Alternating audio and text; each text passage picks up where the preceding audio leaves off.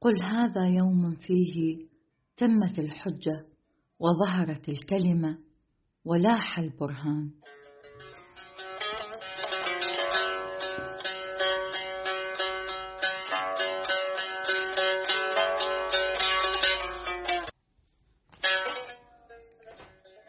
إنه يدعوكم بما ينفعكم ويأمركم بما يقربكم إلى الله. مالك الأديان.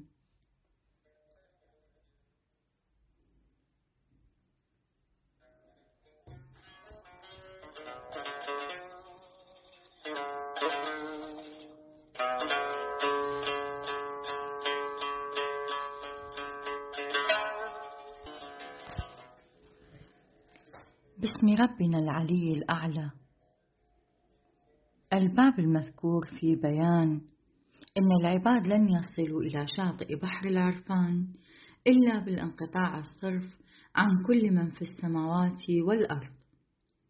قدسوا أنفسكم يا أهل الأرض لعل تصلن إلى المقام الذي قدر الله لكم وتدخلن في سرادق جعله الله في سماء البيان مرفوعا.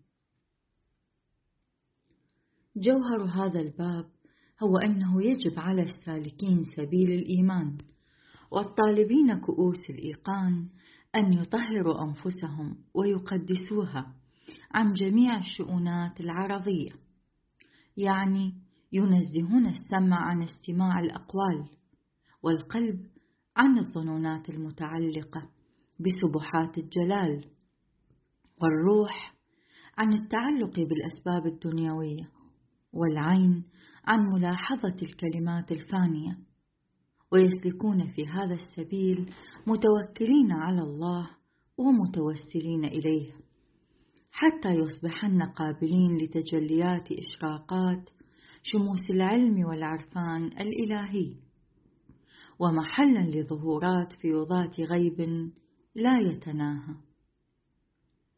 لأن العبد لو أراد أن يجعل أقوال العباد من عالم وجاهل وأعمالهم وأفعالهم ميزانا لمعرفة الحق وأوليائه فإنه لن يدخل أبدا رضوان معرفة رب العزة ولن يفوز بعيون علم سلطان الأحدية وحكمته ولن يرد منزل البقاء ولن يذوق كأس القرب والرضا. انظروا إلى الأيام السالفة. كم من العباد من شريف ووضيع كانوا دائما ينتظرون ظهورات الأحدية في الهياكل القدسية. على شأن كانوا في جميع الأوقات والأزمنة يترصدون وينتظرون يدعون ويتضرعون لعل يهب نسيم الرحمة الإلهية. ويطلع جمال الموعود من خلف سرادق الغيب إلى عرصة الظهور. وعندما كانت تتفتح أبواب العناية ويرتفع غمام المكرمة وتظهر شمس الغيب عن أفق القدرة يقوم الجميع على تكذيبها وإنكارها ويحترزون عن لقائها الذي هو عن لقاء الله كما هو مذكور ومسطور تفصيله في جميع الكتب السماوية. تدبروا الآن وتفكروا قليلا. لما اعترض العباد من بعد طلبهم وانتظارهم؟ وكان اعتراضهم أيضا بدرجة يعجز اللسان والبيان عن وصفه ويقصر التقرير والتحرير عن ذكره. فلم يظهر أحد من المظاهر القدسية والمطالع الأحدية إلا وابتلي باعتراض الناس وإنكارهم واحتجاجهم كما قال تعالى.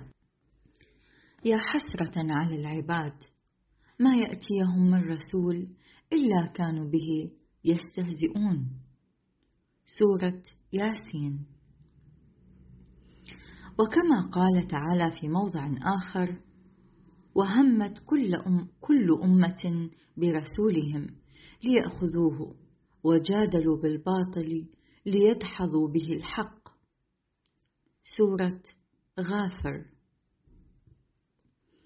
وكذلك كانت الكلمات النازلة من غمام القدرة الصمدانية وسماء العزة الربانية تفوق حد الإحصاء وإحاطة العباد. وإن في سورة هود لكفاية لأولي الأفئدة وأصحاب البصر. فتأملوا قليلا في هذه السورة المباركة وتدبروا فيها بالفطرة الأصلية حتى تطلعوا قليلا على بدائع أمور الأنبياء ورد كلمات النفي لهم وتكذيبهم إياهم لعل تكونن سببا لأن يطير الناس من موطن الغفلة النفسانية إلى أوكار الوحدة والمعرفة الإلهية. وتشربن من زلال الحكمة الباقية وترزقن من أثمار شجرة علم ذي الجلال. هذا هو نصيب الأنفس المجردة من المائدة المنزلة القدسية الباقية.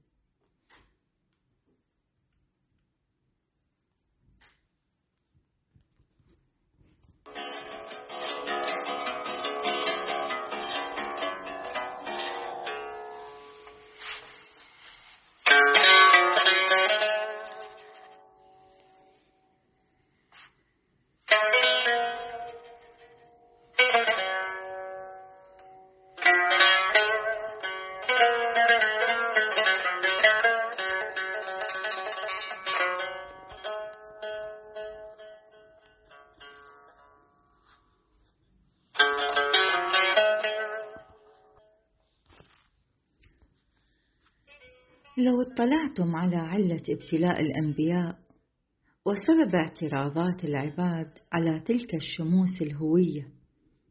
لوقفتم على كثير من أمورهم. كذلك كلما لاحظتم وتفحصتم كثيرا في اعتراضات العباد على مشارق شموس صفات الأحدية. ازددتم إحكاما في دينكم ورسوخا في أمر الله. لذا نذكر في هذه الألواح بعضا من قصص الأنبياء على سبيل الإجمال حتى يكون معلوما ومثبوتا إنه قد ورد على مظاهر القدرة ومطالع العزة في جميع الأعصار والقرون ما يضطرب له القلم ويخجل من ذكره. لعل تصير هذه الأذكار سببا لعدم اضطراب بعض الناس من إعراض العلماء واعتراض جهال العصر بل ربما يزيدهم هذا إيقانا واطمئنانا. فمن جملة الأنبياء نوح عليه السلام الذي ناح تسعمائة وخمسين سنة. ودعا العباد إلى وادي الروح الأيمن وما استجاب له أحد. وفي كل يوم كان يرد منهم على هذا الوجود المبارك من الأذية والإيذاء ما كانوا به يوقنون إنه قد هلك. وكثيرا ما ورد على حضرته من أنواع السخرية والاستهزاء والتعريض كما قال تعالى وكلما مر عليه ملأ من قومه سخروا منه قال إن تسخروا منا فإنا نسخر منكم كما تسخرون فسوف تعلمون. سورة هود.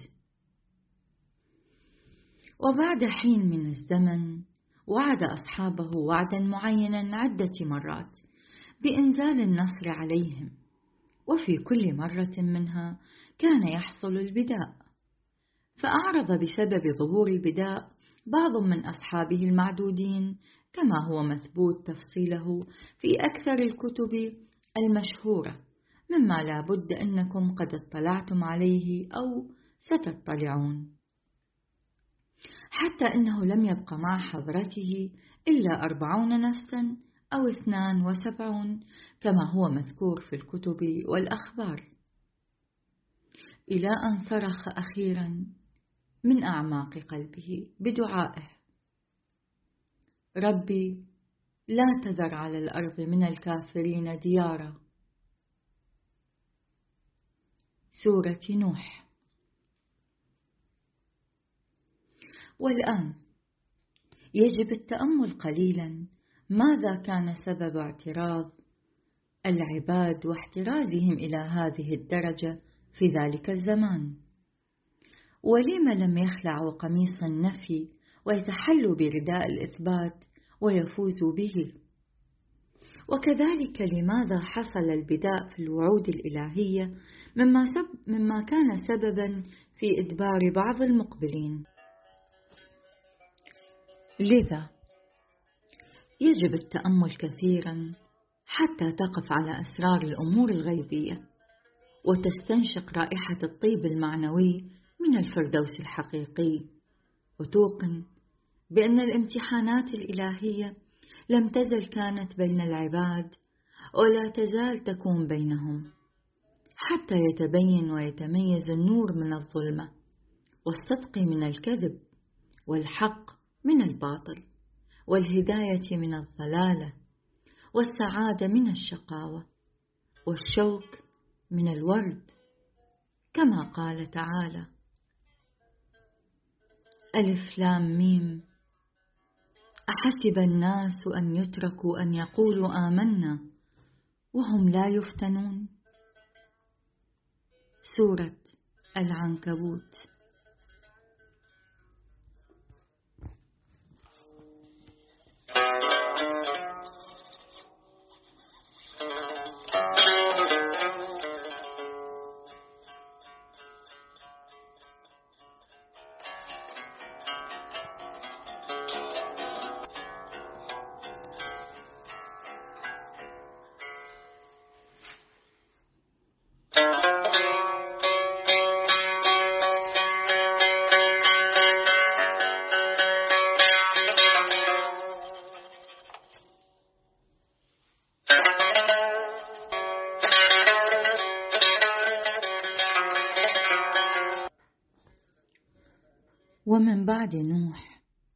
أشرق جمال هود من مشرق الإبداع. ودعا الناس إلى رضوان القرب من ذي الجلال نحوا من سبعمائة سنة أو يزيد على حسب اختلاف الأقوال. فكم من البلايا نزلت على حضرته كالغيث الهاطل حتى صارت كثرة الدعوة سببا لكثرة الأعراض. وشدة الاهتمام علة لشدة الإغماض. ولا يزيد الكافرين كفرهم إلا خسارا. سورة فاطر. ومن بعده طلع هيكل صالح من رضوان الغيب المعنوي ودعا العباد إلى شريعة القرب الباقية. وفي مئة سنة أو أزيد أمرهم بالأوامر الإلهية ونهاهم عن المناهي الربانية. فلم يأتي ذلك بثمر ولم يظهر منه أثر. فاختار الغيبة والعزلة عنهم مرات عديدة مع أن هذا الجمال الأزلي ما دعا الناس إلا إلى مدينة الأحدية. كما قال تعالى وإلى ثمود أخاهم صالحا. قال يا قوم أعبدوا الله ما لكم من إله غيره؟ إلى قوله قالوا يا صالح قد كنت فينا مرجوا قبل هذا. أتنهانا أن نعبد ما يعبد آباؤنا؟ وإننا لفي شك مما تدعونا إليه مريب. سورة هود. وما أتى ذلك بفائدة ما؟ إلى أن أخذتهم الصيحة جميعا وكان مرجعهم إلى النار. ومن بعده كشف الخليل النقاب عن جماله ورفع علم الهدى ودعا أهل الأرض إلى نور التقى. وكلما بالغ في النصيحة لهم لم يثمر ذلك غير الحسد ولم ينتج غير الغفلة. إلا الذين هم انقطعوا بكلهم إلى الله وعرجوا بجناحي الإيقان إلى مقام جعله الله عن الإدراك مرفوعا. وقصة حضرته مشهورة. فكم من الأعداء أحاطوا به إلى أن اشتعلت نار الحسد والإعراض. ومن بعد حكاية النار أخرجوا ذلك السراج الإلهي من بلده. كما هو مذكور في الكتب والرسائل. ولما انقضى زمانه أتت دورة موسى فظهر حضرته من سيناء النور إلى عرصة الظهور بعصا الأمر وبيضاء المعرفة. وأتى من فاران المحبة الإلهية ومعه ثعبان القدرة والشوكة السمدانية. ودعا جميع من في الملك إلى ملكوت البقاء وأثمار شجرة الوفاء. ولما سمعت ما ورد عليه من فرعون وملأه من الاعتراضات وكم ألقي على تلك الشجرة الطيبة من أحجار الظنونات من الأنفس المشركة. وبلغ الاعتداء عليه إلى حد أن هم فرعون وملئه بإخماد نار تلك السدرة الربانية وإطفائها بماء الإعراض والتكذيب. وغفلوا عن أن نار الحكمة الإلهية لا يخمدها الماء العنصري وسراج القدرة الربانية لا تطفئه الأرياح المخالفة. بل إن الماء في هذا المقام يصير سببا للاشتعال والريح علة للحفظ لو أنتم بالبصر الحديد تنظرون. وفي رضا الله. تسلكون.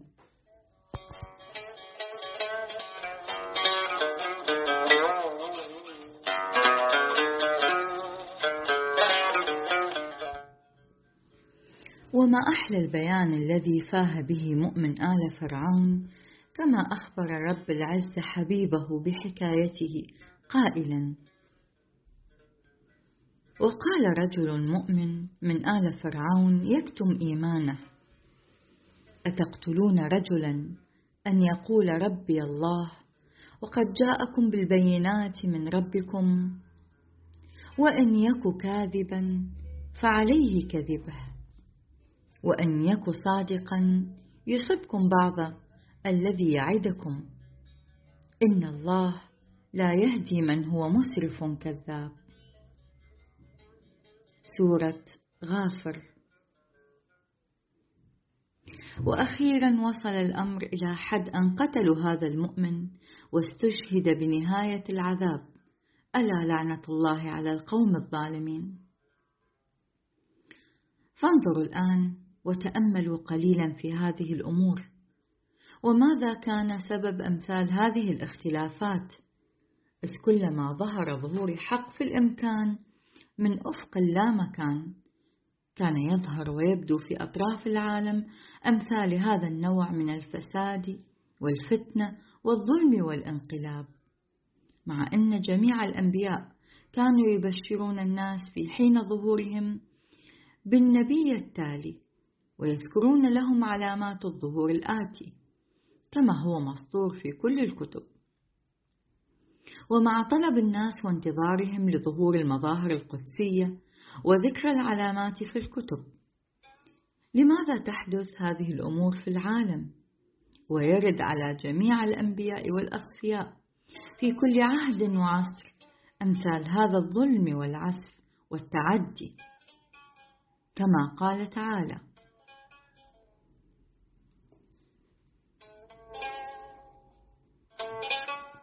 أفكل ما جاءكم رسول بما لا تهوى أنفسكم. استكبرتم ففريقا كذبتم وفريقا تقتلون. سورة البقرة.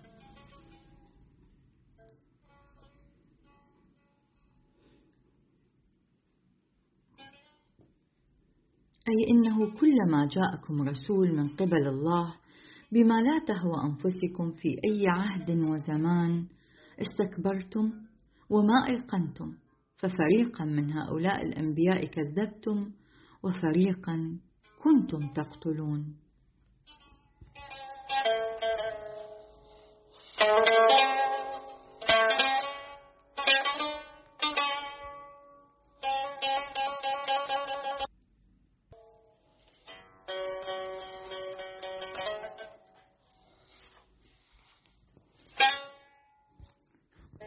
تأملوا حينئذ ماذا كان سبب هذه الأفعال؟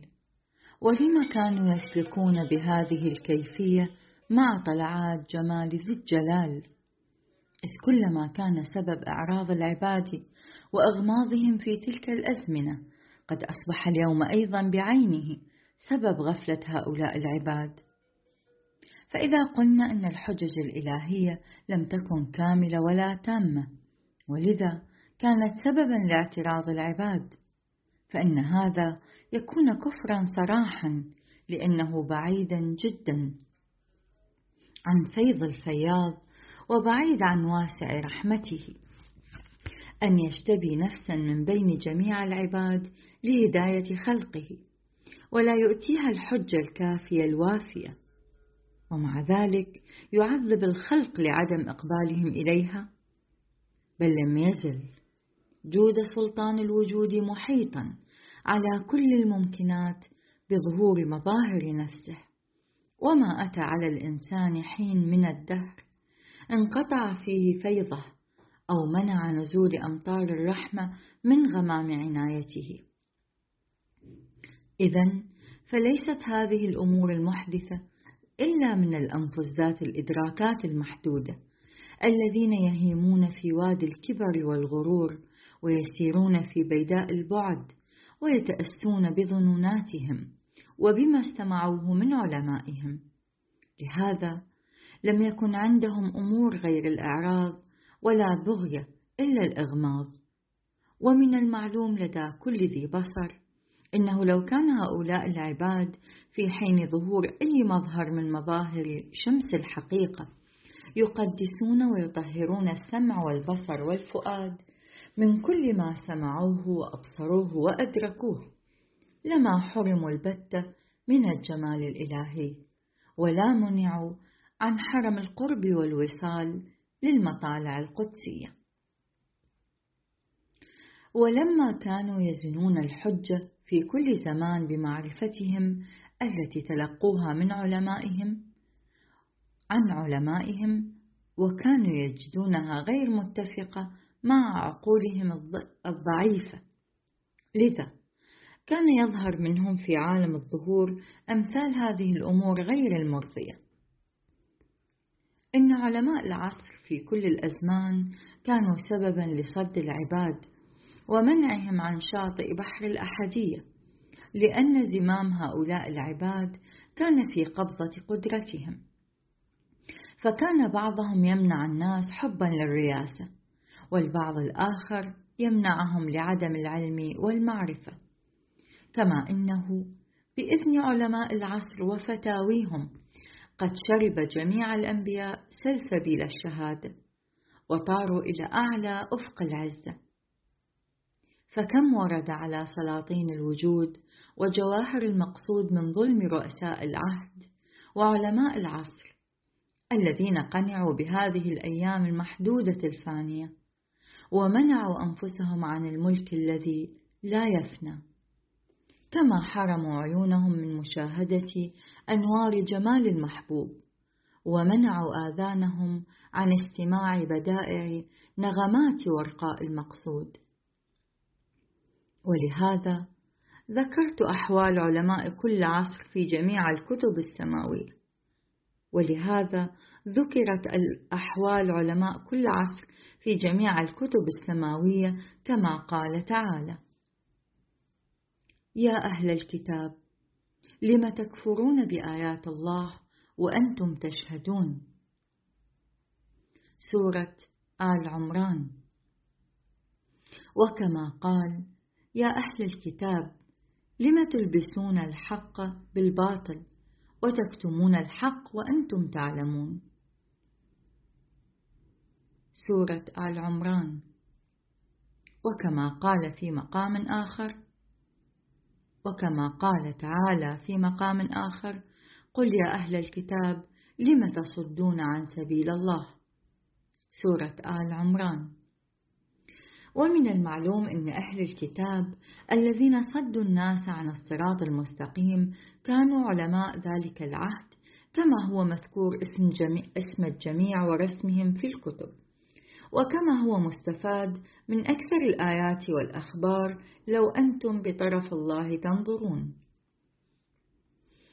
إذا تأملوا قليلا بعين البصيرة الإلهية في آفاق العلم الرباني وتعقلوا في وتعقلوا في أنفس الكلمات التامات الصمدانية. حتى تنكشف لكم وتظهر جميع أسرار الحكمة الروحانية من خلف سرادق الفضل والإفضال مجردة عن سبحات الجلال. وتعرفوا أن أساس اعتراضات الناس واحتجاجاتهم لم يكن إلا من عدم الإدراك والعرفان. فمثلا إنهم لما لم يفهموا البيانات التي صدرت من طلعات جمال الحق عن علامات الظهور الآتي ولم يصلوا إلى معرفة حقيقتها لذا رفعوا علم الفساد ونصبوا رايات الفتنة. ومن المعلوم أن تأويل كلمات الحمامات الأزلية لا يدركه إلا الهياكل الأزلية وأن نغمات الورقاء المعنوية لا يسمعها إلا مسامع أهل البقاء. فليس لقبطي الظلم نصيب أبدا من شراب سبطي العدل ولا لفرعون الكفر خبر عن بيضاء موسى. كما قال تعالى وما يعلم تأويله إلا الله والراسخون في العلم. سورة آل عمران. ومع ذلك طلبوا تفسير الكتاب وتأويله من أهل الحجاب ولم يأخذ العلم من منبعه. فمثلا لما انقضت أيام موسى وأحاطت العالم أنوار عيسى الساطعة من فجر الروح اعترض جميع اليهود بأن ذلك الموعود في التوراة يجب أن يروج ويكمل شرائع التوراة. بينما هذا الشاب الناصري الذي يدعو نفسه بمسيح الله قد نسخ حكمي الطلاق والسبت. اللذين هما أعظم أحكام موسى فضلا عن أن علائم الظهور لم تظهر بعد. ولهذا لا يزال اليهود إلى الآن منتظرين ذلك الظهور المذكور في التوراة. ولكم ظهر في عالم الإبداع من بعد موسى من مظاهر القدس الأحدية. ومطالع النور الأزلية. واليهود ما زالوا محتجبين بالحجبات النفسانية الشيطانية والظنونات الإفكية النفسانية. ولا يزالون ينتظرون ظهور ذلك الهيكل المجعول بالعلامات المذكورة التي يتصورونها بإدراكاتهم. كذلك أخذهم الله بذنبهم وأخذ عنهم روح الإيمان وعذبهم بنار كانت في هاوية الجحيم. ولم يكن هذا إلا من عدم عرفان اليهود للعبارات المسطورة في التوراة والمذكورة في علائم الظهور التالي.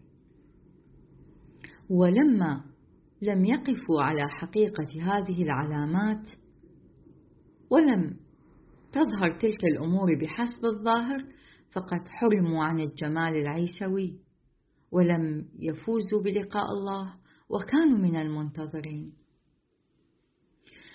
وما زال جميع الأمم ولا يزالون متمسكين بهذه الأفكار المجعولة غير اللائقة وقد حرموا أنفسهم من العيون اللطيفة الصافية الجارية.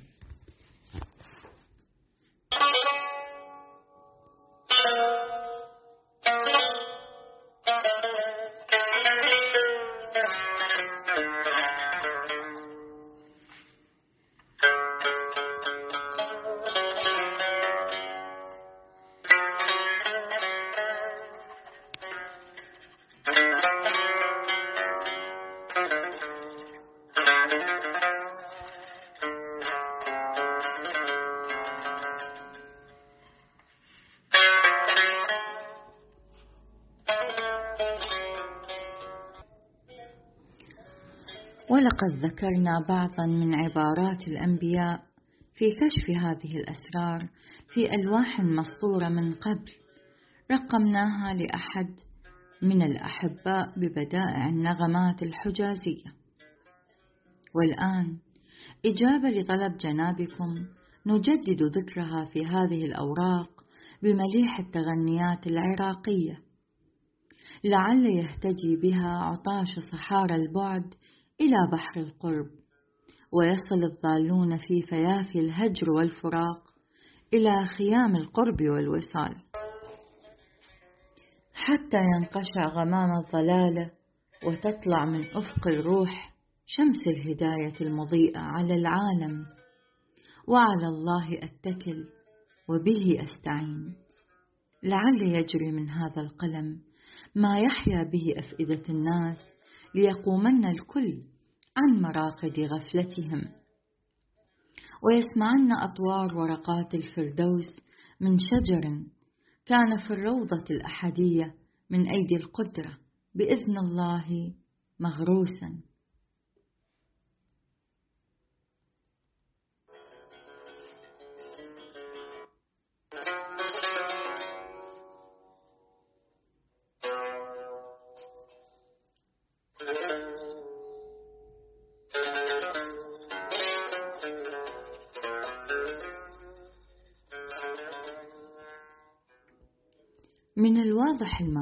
لدى أهل العلم إنه لما أحرقت نار المحبة العيسوية حجبات حدود اليهود ونفذ حكم حضرته نوعا ما حسب الظاهر.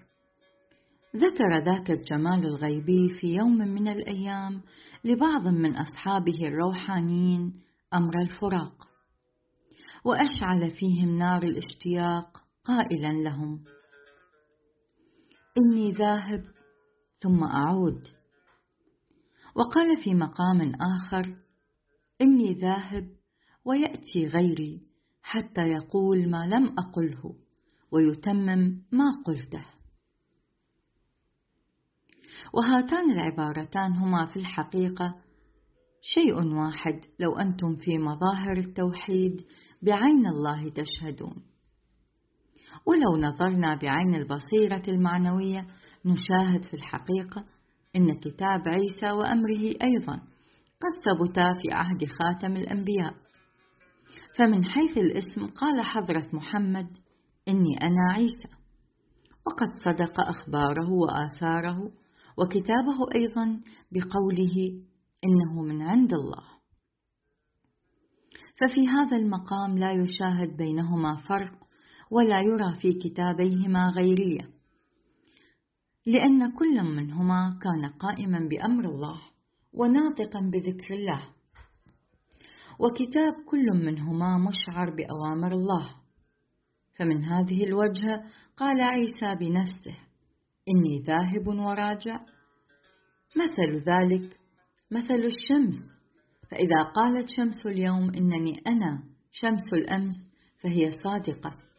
ولو قالت إني غيرها نظرا لاختلاف الأيام فهي صادقة أيضا. وكذلك لو نظرنا إلى الأيام وقلنا إنها جميعها شيء واحد فإن هذا القول يكون صحيحا وصادقا.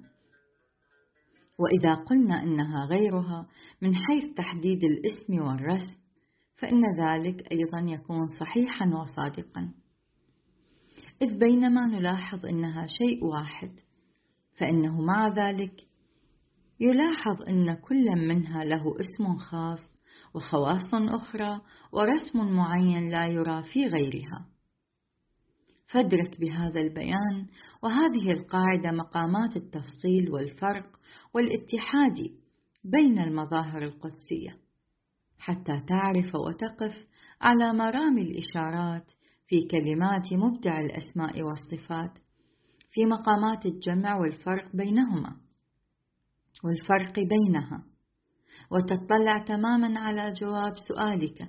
في سر اتخاذ ذاك الجمال الأزلي لنفسه في كل مقام اسما خاصا ورسما مخصوصا. ومن بعد ذلك طلب أصحاب عيسى وتلاميذه من حضرته بيان علامات الرجعة والظهور ومتى يكون وقتها. واستفهموا من طلعته نادرة المثال عن هذا السؤال في عدة مواقع.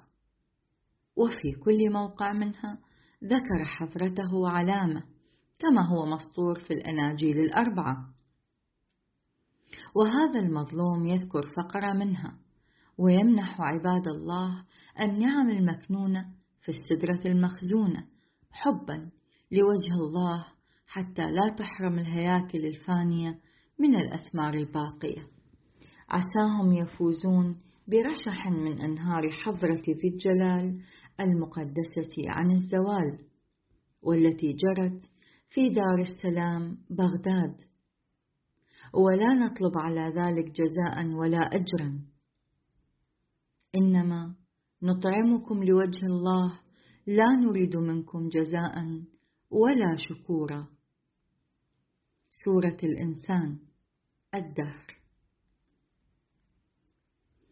وهذا هو الطعام الذي به, به تحيا الأرواح والأفئدة المنيرة الحياة الباقية وهو المائدة التي قيل في حقها ربنا أنزل علينا مائدة من السماء.